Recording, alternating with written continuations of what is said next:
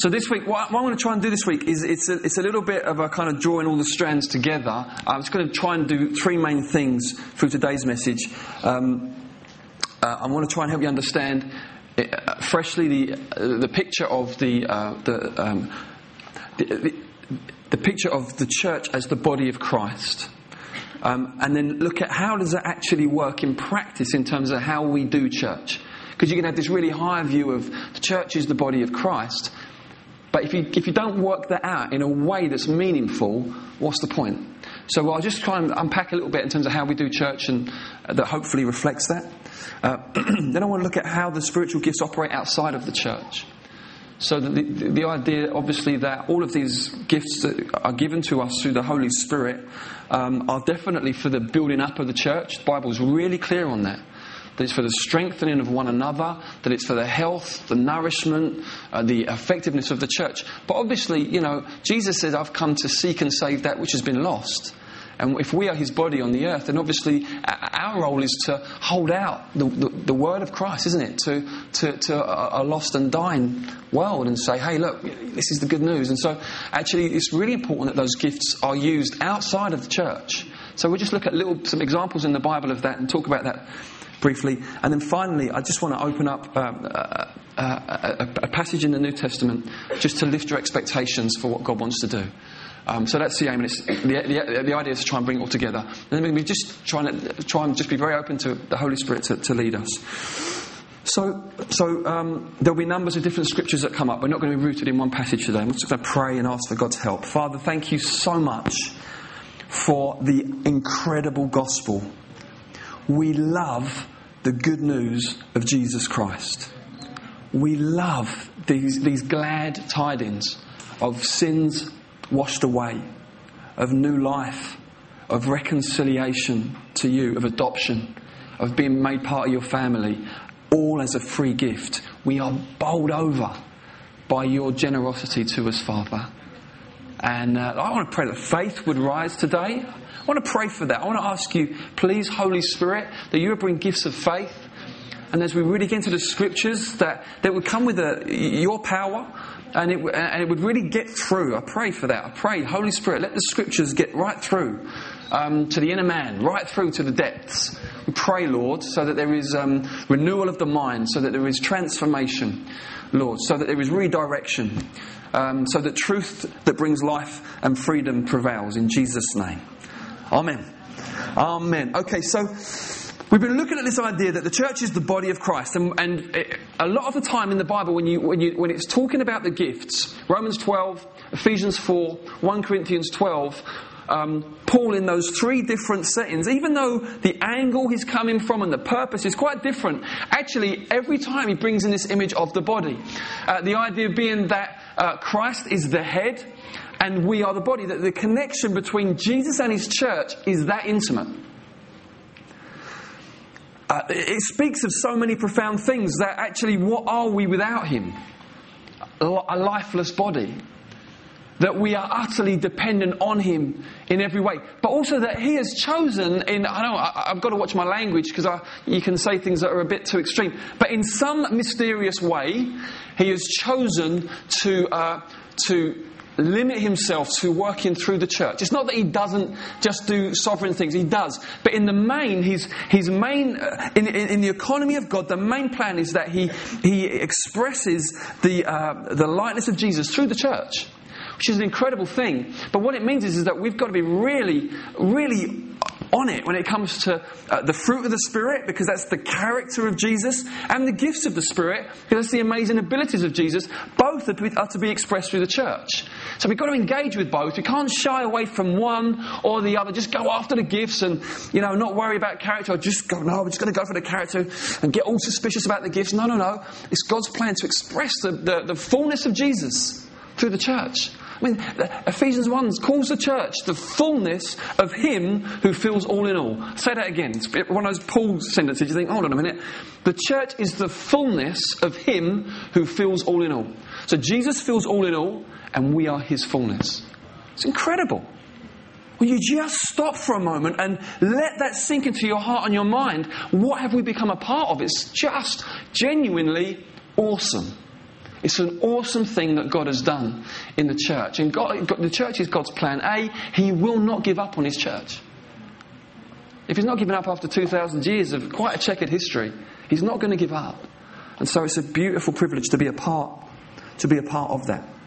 But the idea, the main idea here is that the church is an organism before it's an organisation. That's the main idea. And it's now the two are not to be pitted against one another. You don't want to create enemies where there's no argument, but you need to be clear. What is the church? An organism. Okay, it's an organism that needs organisation. Organisation's good. Otherwise, it's just chaotic. Everything's flying off. There's no order. There's no. We're not marching in time. No one knows what anyone's doing. The communications are not. I mean, organisation's good, but it is to facilitate the organism that is the church, the body of Christ. And so, if things begin to tilt the other way, then uh, what you tend to find is a, a very uh, uh, uh, uh, the life of Christ floods out, and everything's very well done. Everyone knows where they're supposed to be and when. But you think, where's the life of God? That's when you leans the wrong way. The church is an organism, not an organisation. But we value organisation. Okay? But the feel of the church should be organism. When you're around the church, it should feel family, life, that you are part of a body. That's exactly what you should pick up. If it doesn't feel like that, then, well, there could be a number of reasons, but that is exactly how it should feel. We have no life without Him. His, we are, he is, the, he is the, the central nervous system. The, the, the, the commands are coming from Jesus. All right? I'll say that again. The commands are coming from Jesus to the church. It's not like the elders are the neck. The Bible never says that. The Bible never says that. As in a body where the brain, the impulses of the brain, I'm not going to say too much because I'll get in trouble with the neurologists here. Start, mm. But I know, roughly speaking, the pulses of the brain speak to the body, they speak to the parts.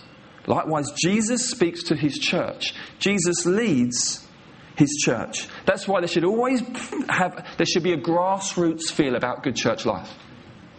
There should be, see, what does the Bible say in Acts 2? Listen to this. It says, um, if we could just see the scripture up there, please, Sarah. This is a very amazing um, scripture. It's, it's from the, the, prophet Joel in the Old Testament, but in the New Testament, on the day of Pentecost, Peter refers back to it. And, and, and they're all filled with the Holy Spirit, and the people that are looking on think they're drunk.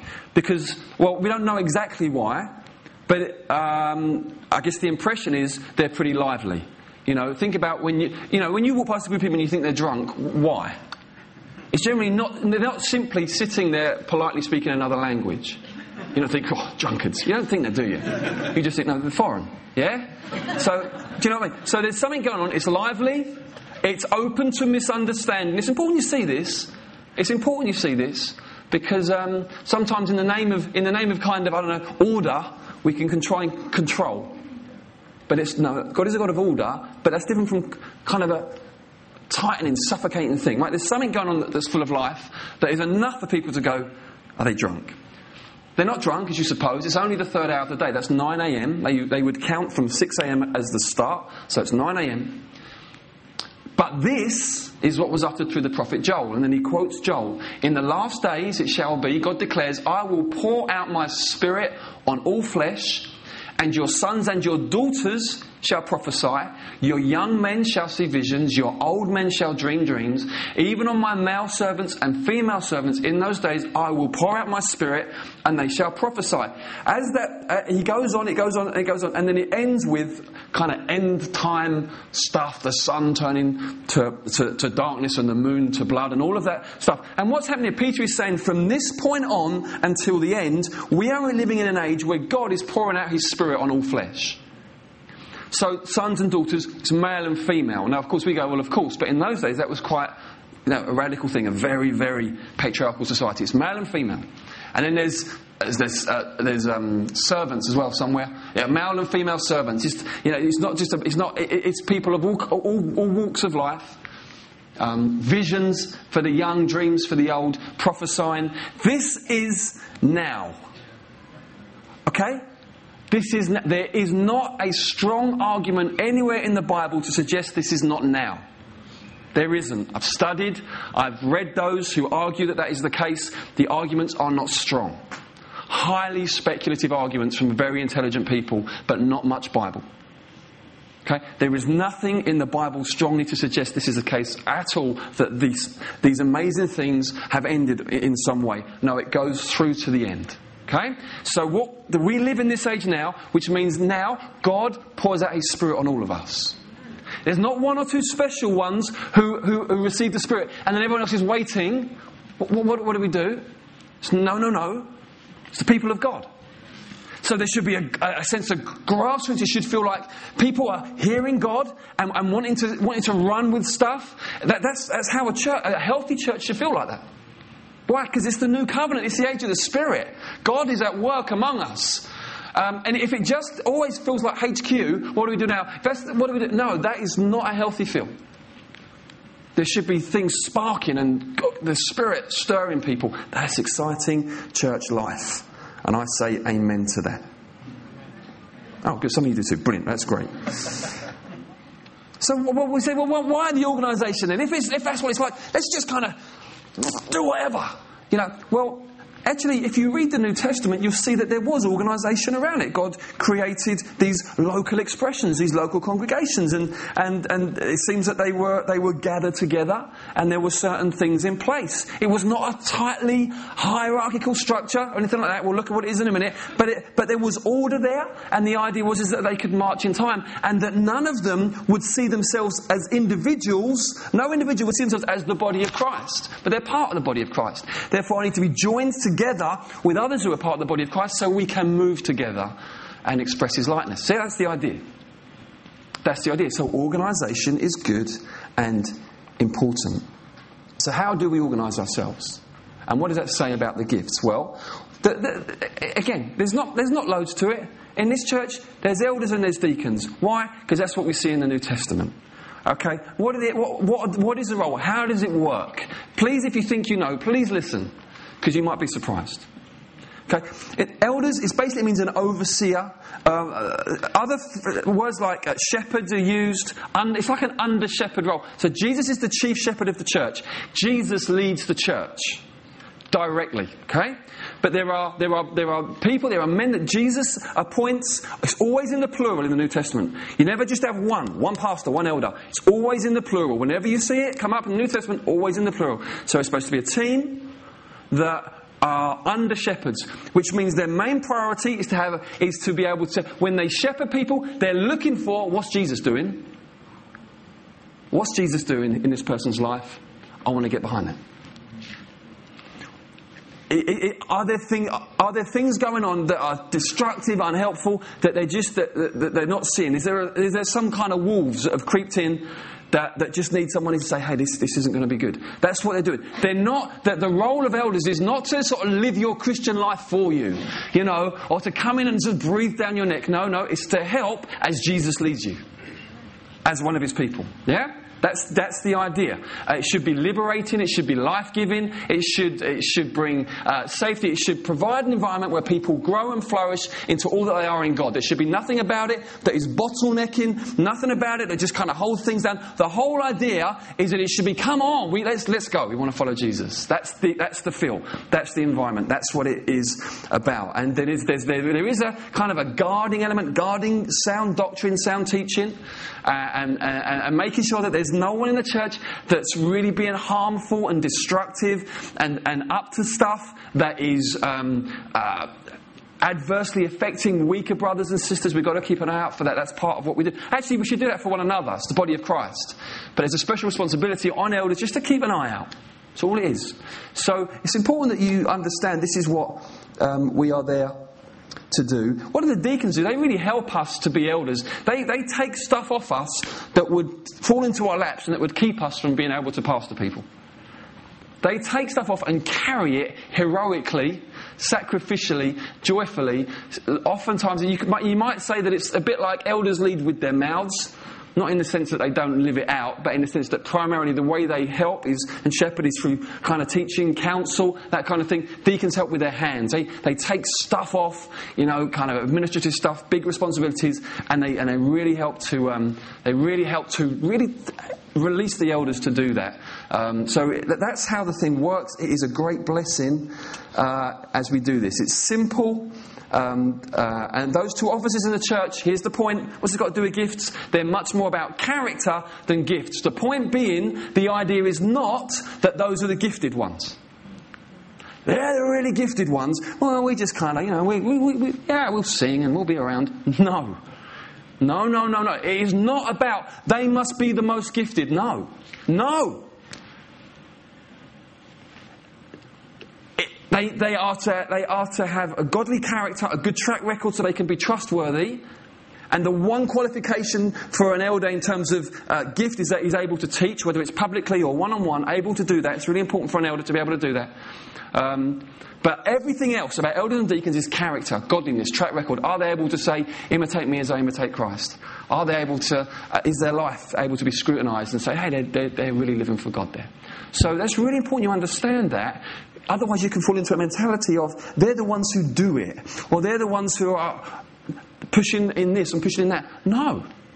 Well, well maybe, but not, not exclusively.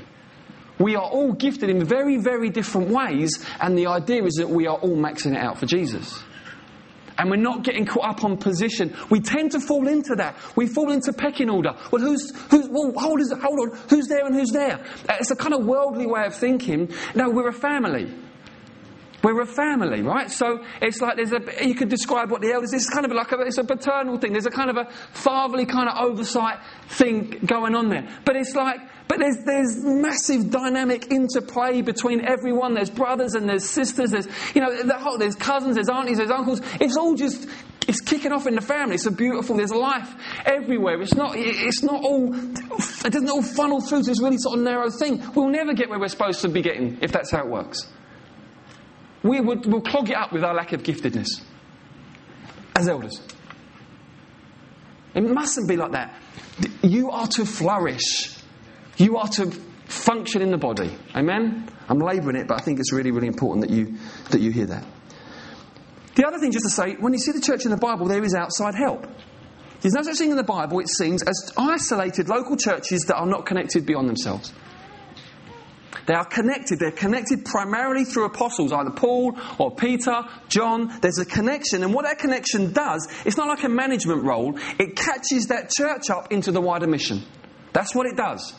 It stops them from just falling into a kind of very parochial local mindset. It catches up in the Great Commission, which is why we've had, people like the Rileys join us and say, We want to go to Poland. It's like, great. We're connected with Mike Betts and the team known as Relational Mission, and they can put tracks onto Kevin and Emma's dream.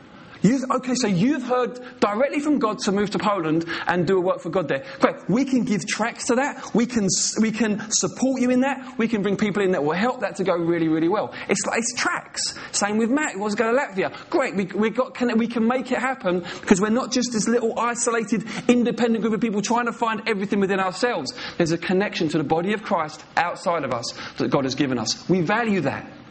We need that. And it's really important, particularly if you're in a gifted, vibrant, fun church like ours, you can be tempted to feel you've got it all. The problem is you never know what you haven't got because you haven't got it. Like you never know what you need to learn because you don't know it till you learn it. And you can think, we're there. But over time you begin to suffocate. And it's, it's too small. It's too isolated. No, we will be connected as a church. We need that.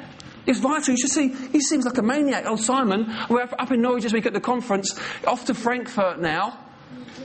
Hey? Oh, yeah. Simon and Natalie off to Frankfurt now. So, Simon, he's, he's, he's meeting with people left, right, and centre that are either based out there in Germany or have got a gift that can help him. It's a beautiful thing to see. Why? It's like blood coming in different veins. It's, oh, this thing's going to fly now. It's not just Simon and Natalie out there all thinking, oh, what we've done, we've moved that in now, what do we do? We don't know anyone. No, there's, uh, there's supply lines, there's support, there's prayer. It's beautiful. So there's a wider thing going on, and we really need to own that in our hearts. So not not fall into the, the, the, the trap of self sufficiency. Let's be humble and let's receive from those around us. Then now, gospel communities is a really important way that we that we run as a church. It's not in the Bible. It's not anti-Bible. Nowhere does it say don't do them. It's just a way of working out community. Sundays is wonderful. It's a celebration, but it's hard to build good, deep friendships uh, simply meeting on a Sunday. So we just say, let's throw a bit of organisation, in there. Let's, let's gather together. And so we have these brilliant communities that gather around some kind of, some kind of outreach, you know, whether it's international students or serving the homeless or uh, reaching out to those who, who, who, are in prison or who are who have come out of prison and various other things like that. It's what we it's what we do, and it's it's a beautiful thing and a very meaningful way of being part of the church. So you don't fall into the trap of just attending somewhere, but you're part of something. You get to know people, feel connected, and enjoy and enjoy the family. Not only that, there's also we, we, we the church is to be a merciful a merciful people, a people full of mercy and compassion, which is why, as a church as a whole, we own food bank, where we're feeding local people that don't have enough food, sharing the love of Jesus with them that way. And where we run CAP, the, the, the, the, debt recovery centre. Let me just show you, let me just read this scripture, which is a really powerful scripture from Matthew 25. Jesus says this When the Son of Man comes in glory, in his glory, so talk about the end, the end of all things, all the angels with him, he'll sit on his glorious throne. Before him will be gathered all the nations, and he'll separate people one from another as a shepherd separates sheep from goats. And he'll place the sheep on his right, but the goats on the left. And then the king will say to those on his right, Come, you are blessed by my father. Inherit the kingdom prepared for you from the foundation of the world. For I was hungry, and you gave me food. I was thirsty, and you gave me drink. I was a stranger, and you welcomed me. I was naked, and you clothed me. I was sick, and you visited me. I was in prison and you came to me. The righteous will answer him, saying, Lord, when did we see you hungry and feed you, or thirsty and give you drink? When did we see you a stranger and welcome you, or naked and clothe you? And when did we see you sick or in prison and visit you? And the king will answer them, Truly I say to you, as you did it to one of the least of these, my brothers, you did it to me. We could go on. Then he will say to those on his left, Depart from me, you cursed, into the eternal fire prepared for the devil and his angels. Strong words. I was hungry, you gave me no food. I was thirsty, you gave me no drink. I was a stranger, you didn't welcome me. Naked and you didn't clothe me. Sick and in prison, you didn't visit me. They'll answer saying, Lord, when did we see you hungry, thirsty, or a stranger, or naked, or sick, or in prison and didn't minister to you? He will answer them saying, Truly I say to you, as you did not do it to one of the least of these, you did not do it to me. And these will go away into eternal punishment, but the righteous into eternal life. Wow. It's pretty clear, isn't it? Jesus says, Those who are marked by compassion and mercy, and I will say this first and foremost to the people of God, the people of God who are in prison, the people of God who are naked, first and foremost, we've got to make sure our house is in order. If our house isn't in order and we're out there helping, something's wrong. So we've got to make sure our house is in order. Those among us, which is why we have the special fund Acts 2.45 fund for those in the church who are genuinely in that really tight spot and need help. Okay, so we prioritise that. The Bible says, do good to all, especially the household of God. But also that beyond that, that beyond that, that there's just this outflow of compassion through the church. The church should be marked by it because it marked Jesus. It's as simple as that. He was known for his compassion. Most of his miracles seem to come out of compassion. I don't think he was as clinical as let's do a sign. You know, it was a sign, but he was moved. We hear him groaning and sighing deeply. He's moved by people's pain. God, let us carry your heart. We want God's heart, don't we? And so that's another. That, that, that, that's how we roll. That's how we roll as church. That's the structure. That's it. Okay? Um, very organic, very full of life, but we want to march in time make sure we know what one another's doing. And, that, and so gifts, just flow in your gifts. Just flow in your gifts. Do you, real, do you, are you hearing me that you have permission to flow in your gifts? Adam is hearing me. Great, Adam. Anyone else? wow. Okay. Not the most inspiring uh, yell, but don't worry.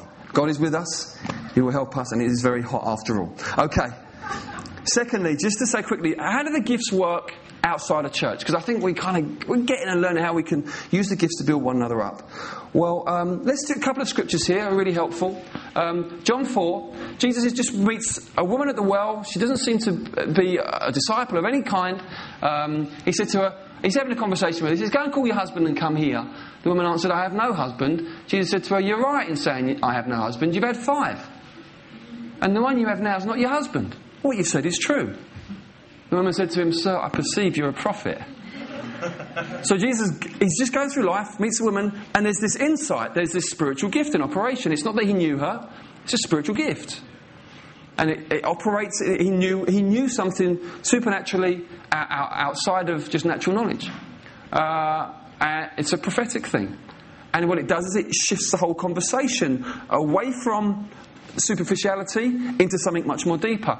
Now, um, I remember, I think Sally does about 10 of those a day, but I remember about 10 years ago I did one. And uh, I, I, forgive me if you've heard the story before, but it was a very interesting uh, thing. I've just been reading a book on World War II uh, um, in, in, the morning about the Desert Rats, who were a British regiment in the army in, in, in the desert, World War II. And then I was at a bus stop uh, a couple of hours later, just sitting there. There was a senior man at the bus stop there also. And as I looked at him, I just, I just knew he, was, he had been in the Desert Rats. He didn't have a badge on, okay? He didn't have an army uniform on. There was nothing naturally. I just knew. So I said, mate, this sounds like a funny old question, but were you in the desert rats? Well, you should have seen his face. A- a- absolute shock. So we got on the same bus and we had this amazing conversation. Because how do you know? I said, well, I'm a Christian. I, feel, I think God told me. And um, it, what, he, this man did not know me, but because of that, he just shared with me from decades, but just stuff. You know the big stuff in life that happens that shapes your whole way of thinking? He just opened up. And I, and I was able to just listen and just point him towards Jesus. Right? I didn't start going all weird. I didn't start talking in a funny voice. Yeah, I didn't. Yeah, just loved the man. But there was just that little bit of knowledge that what it did was it just, it just, it just, he was impacted by it, and rightly so. Because it just revealed to him, not, because I, I, would labour the point, mate, it's not about, just, it's God's way of showing you that He knows you and loves you. And so as a result of that, you see, he was, he was just, he wanted to hear and labour to just share about the love of Jesus with him. I mean, you haven't got to, you know, it's very natural, but it's supernatural. And uh, so, that, so, so we are to use these kinds of gifts, but also the gifts that you think are less kind of, ooh, you know, if you've got a real gift of serving, serve. Serve. Lay down your life for people. If you've got a real gift of hospitality, open up your home beyond just the church. Because I tell you, when there's a real spiritual gift of hospitality in operation, it's different. We're all, to, if well, if there is such a gift, you know, we looked at it the other week, didn't we? If you're really good at it, if the, some people, okay, some people, you go around the house and you're like, as soon as you walk in, you're like, oh, you just, you just, peace comes. You know those, you know that? Yeah, yeah okay. Uh you just walk in and you're like, everything's going to be all right. Everything's going to be fine. It's just a grace there. There's a grace, an ease. Man alive, that's a beautiful thing in, to, to serve the world with, to serve your neighbours with. So function, function according to the grace that's on you. This second situation is someone who comes into a Christian meeting. Paul says if everyone prophesies and an unbeliever or outsider enters, he's convicted by all. He's arrested. Something in him, he's by what's going on, and he's called to account by all. The secrets of his heart are revealed. It's, it's things that no one would know are being spoken about. It's revealed. So, falling on his face, he'll worship God and declare God's really among you. Something will happen. He'll realize this isn't just a group of nutters singing songs. Well, it might be, but God's here as well. God, you know, God is here. This is real. This is real. And I think we've just got to we've got to recognise that uh, people won't be won to Jesus by a good show. And rightly so. Rightly so. People are won to Jesus because they meet God. And they just recognize this is it, this is real, it's authentic. And part of that, not all of that, but part of that is that the gifts are flowing, that they're really flowing.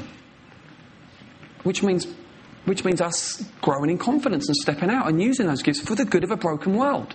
It's really important we get this. But God's plan A. right?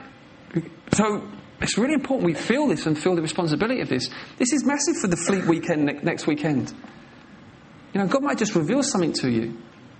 for someone, you can just, you haven't got to steam in with a prophetic voice. You can just ask them, I, I'm just wondering, is this true? If it's true, if it's from the Lord, no matter how gently it's said, it will have an impact by the fact it's from the Lord. You haven't got to make it impactful. It's just from the Lord. So we've got to just, and very often just through loving people and listening, you know, God just opens things up. So it's so important that we, um, that we do that. Um, God is on a mission, you know that? God loves, God loves this area. God loves this area. God loves the people in this area. God loves your neighbours. God does. He loves, he loves the people down there on the market. God, God loves the people in the blocks of flats. He loves them. Right? He loves them. He doesn't, he loves them in the same way he loves you and me. One of the things that struck me when I first became a Christian was I was walking around and I'd be like, oh, God loves you. I'd woken up to God's love myself and I'd look at me and think, He loves you too. You know, you just, you know, you just want to, God help me to communicate it. Because he, he loves and he's called, he's called us to just join Him in that, in expressing that love. What a privilege it is for us. So, really, just to say on that front, um, that you're free to operate in your gifts in the church and in the world. Do, permission is granted, not from me, from Him. I'm just letting you know. Okay? This isn't permission. I do not have that authority. He's given it, and I'm just saying, hey, He's given, just in case you didn't realize. Okay? All right? You've got permission. So go for it. Go for it, go for it, go for it. God is the one who's saying, fan into flame. God is the one who's saying, don't be timid. Yeah, God is saying go for it. So go for it. Okay, let's learn together. It's exciting. It's really exciting. Okay, I want to just finish now. We'll just look at a passage and just going to make a few comments, read through it, make a few comments. It's only about uh, three hours long. No, uh, I'm not going to make comments on every word, don't worry. But it's a really important passage. It's about, well, you'll see what it's about, right? Paul's, Paul's writing to the Corinthians again, right? He's saying if the ministry of death, now here, it doesn't sound very nice, is it? But the ministry of death, what he's referring to is the whole, the old covenant, the covenant of, of, of, of the law with the giving of the tablets and the Ten Commandments, the whole thing, Moses. Now he calls it the ministry of death, not because it was bad, but because actually it led simply to the, the, the, greatest purpose of it was to lead you to a realization of the fact oh, I'm in, I'm in trouble here. You read the Ten Commandments, you look at yourself, you think, oh, I thought I was all right.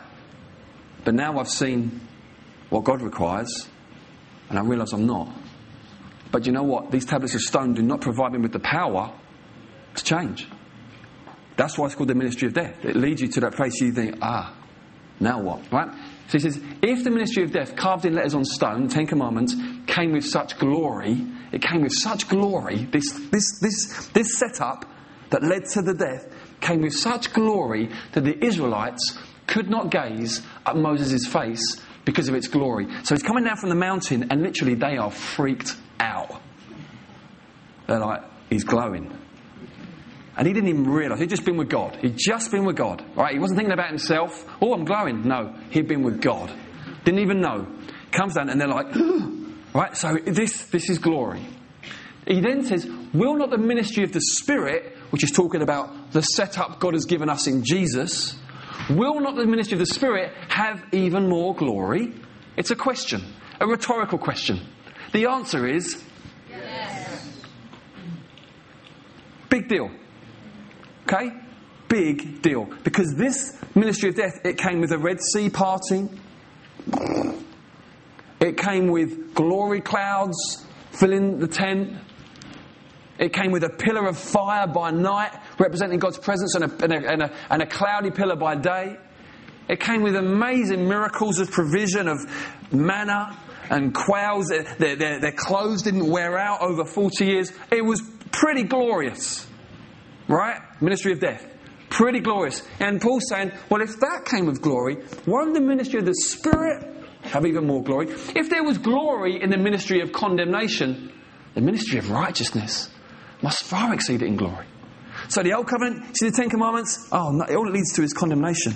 I'm in trouble and there's no power for me to change with this. This is the ministry of righteousness. Jesus comes, demonstrates utter perfection, beautiful righteousness, gives himself up on a cross, rises from the dead, and then offers righteousness freely to all who will come to him. What a different deal.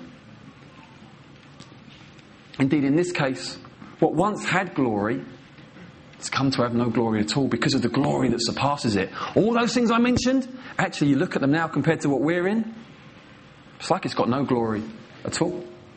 What if, for if what was being brought to an end came with glory, much more will what is permanent have glory? Since we have such a hope, we are very bold, not like Moses who would put a veil over his face so that the Israelites might not gaze at the outcome of, of what was being brought to an end. So they're saying, ah, look at him. So what he would do, he would cover his face. Moses would walk around with a veil because he was glowing all the time. And then when he was with God, he would take it off. Then he would cover it. Right? And now Paul begins to bring in this idea of a veil and he takes it a few steps further. He says, Their minds were hardened. For to this day, when they read the Old Covenant, if you read the Old Testament without an understanding of Jesus, that same veil remains unlifted because only through Christ is it taken away. Jesus removes the veil. That is big. Only through Christ, there's, there is something very exclusive about the role of Jesus. Only through Christ is it taken away. Yes, to this day, whenever Moses is read, a veil lies over their hearts. So now he's taken the image further. It's like this blindness. But when one turns to the Lord, to Jesus, the veil is removed. Now, the Lord is the Spirit, and where the Spirit of the Lord is, there is freedom. There is freedom from condemnation. There is freedom from death. There is freedom from everything that was represented by the old. Now, in the ministry of the Spirit, there is a liberty. There is a space. There's this narrowness, Jesus, but it opens up into this amazing liberty by the Spirit. And it's really important because people love the idea of the space, and very often they just try and go for the space without acknowledging Jesus and find it's not working. I'm just trapped. I'm just enslaved. No, it's Jesus, and then through Jesus you receive the Spirit and you come into oh, glory and life. And we all, with unveiled face, beholding the glory of the Lord. That word there, it can mean beholding, looking at, or reflecting. The word is mirroring, so it's both. Okay? That's why some Bible says that, some says that. The word is, can work in both directions. So, we all, with unveiled face, mirror the glory of the Lord. Look upon it, and it comes out we're being transformed into the same image from one degree of glory to another. So it's way more glorious than the old. The veil has gone. We haven't got to hide it. We're supposed to let it all out. And you know what? It goes from one degree to another. That is huge. That is massive. For this comes from the Lord who is the Spirit. Now, I want you to just, as best as you can, take that as a framework for expectation levels. And then think about your own expectation levels of glory, of wonder, of kingdom. And ask yourself do you need to crank it up a bit? You got, I'm just being biblical, right? I'm being a Bible teacher here. I'm not being a crazy one. I'm being a Bible teacher here. I'm saying take your levels of expectation and hold up against the plumb line of Scripture and where you're at. This, this is huge. This is huge. I do believe God wants to move among us, in us, and through us in extraordinary ways. I do believe that the life of the kingdom in the new covenant is to be extraordinary. I really do. You know, Jesus said about John the Baptist, he said he was the most amazing man to have ever lived. Right? Think about Moses, Noah. No, he says John the Baptist, most amazing. And he says, but the least, the least in the kingdom is greater than him. I've never been able to really understand that verse because I've thought the implications are too out there. They, I'm like, are you serious? So we've got all the Old Testament heroes. John the Baptist is greater than. Clearly, that's what he means. But the least in the kingdom is greater. Now, what do you do with that? Well, here's what I do with that. I come to the Lord and I say, Lord, I'm not going to try and figure that out. I'm not going to start getting worked up into plans and systems, but I'm going to believe. I'm going to. Be, I want to believe for more of your immediate presence. I want to believe for more of your glory in my life, my household, the church that I'm a part of. I want to believe, I believe you. I just say, Lord, I believe you. You know, you come and say, Lord, I believe, help my unbelief. Remember that man whose son was in trouble and he's like, Jesus is upbraiding him for his lack of faith. He says, I do believe, help my unbelief. It's like, yeah, that's me. Lord, I do, help me, God. I want to believe better. And I, I just would, I want, what I want us to do, I want us to just be able to, in this moment, just gather to Jesus together, right? To mirror him, to look on him, and to let the glory of this new covenant shine in this place. I don't even know what that means. I don't even know what, what that will look like, but I know it's biblical. And I think we've got to go for it, guys. We've got to go for it. Because things aren't going well out there. Things aren't going well out there. And if we're, if we're genuinely, if we're genuinely going to make a difference, we need, to, we need to know the glory of God. We need to know the glory of God. We need to know where we fit in the body. We need to be flowing in a glorious way together.